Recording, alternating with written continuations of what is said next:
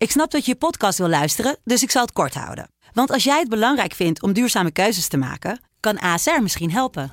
Nou hoor ik je denken, hoe dan?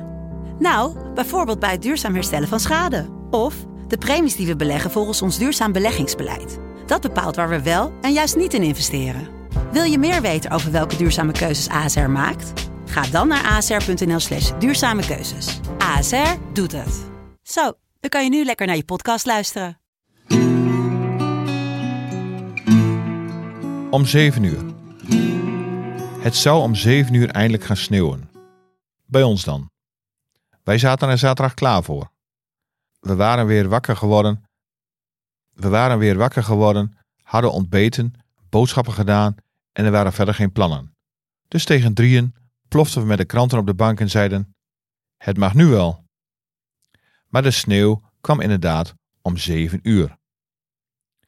Een dergelijke nauwkeurige voorspelling brengt mij erg in de war. Alsof de natuur een omstandigheid is die vanuit de controlekamer bestuurd wordt. Wat doen we met slochteren? Ik zet het daar op 7 uur. Anders zit je met de aanvoer en klapt de synchronisatie met Gieten en Erika niet. Oh ja, daar moest Geert vorig jaar nog voor op het matje komen bij Peter. De weerapp was duidelijk. Het ging bij ons om 7 uur sneeuwen. Geen minuut eerder, geen minuut later. De spanning, de verrassing, het verkneukelen over wanneer en of het echt ging gebeuren, weg. Ik vind kans op sneeuw voldoende. Voor de rest zien we het wel.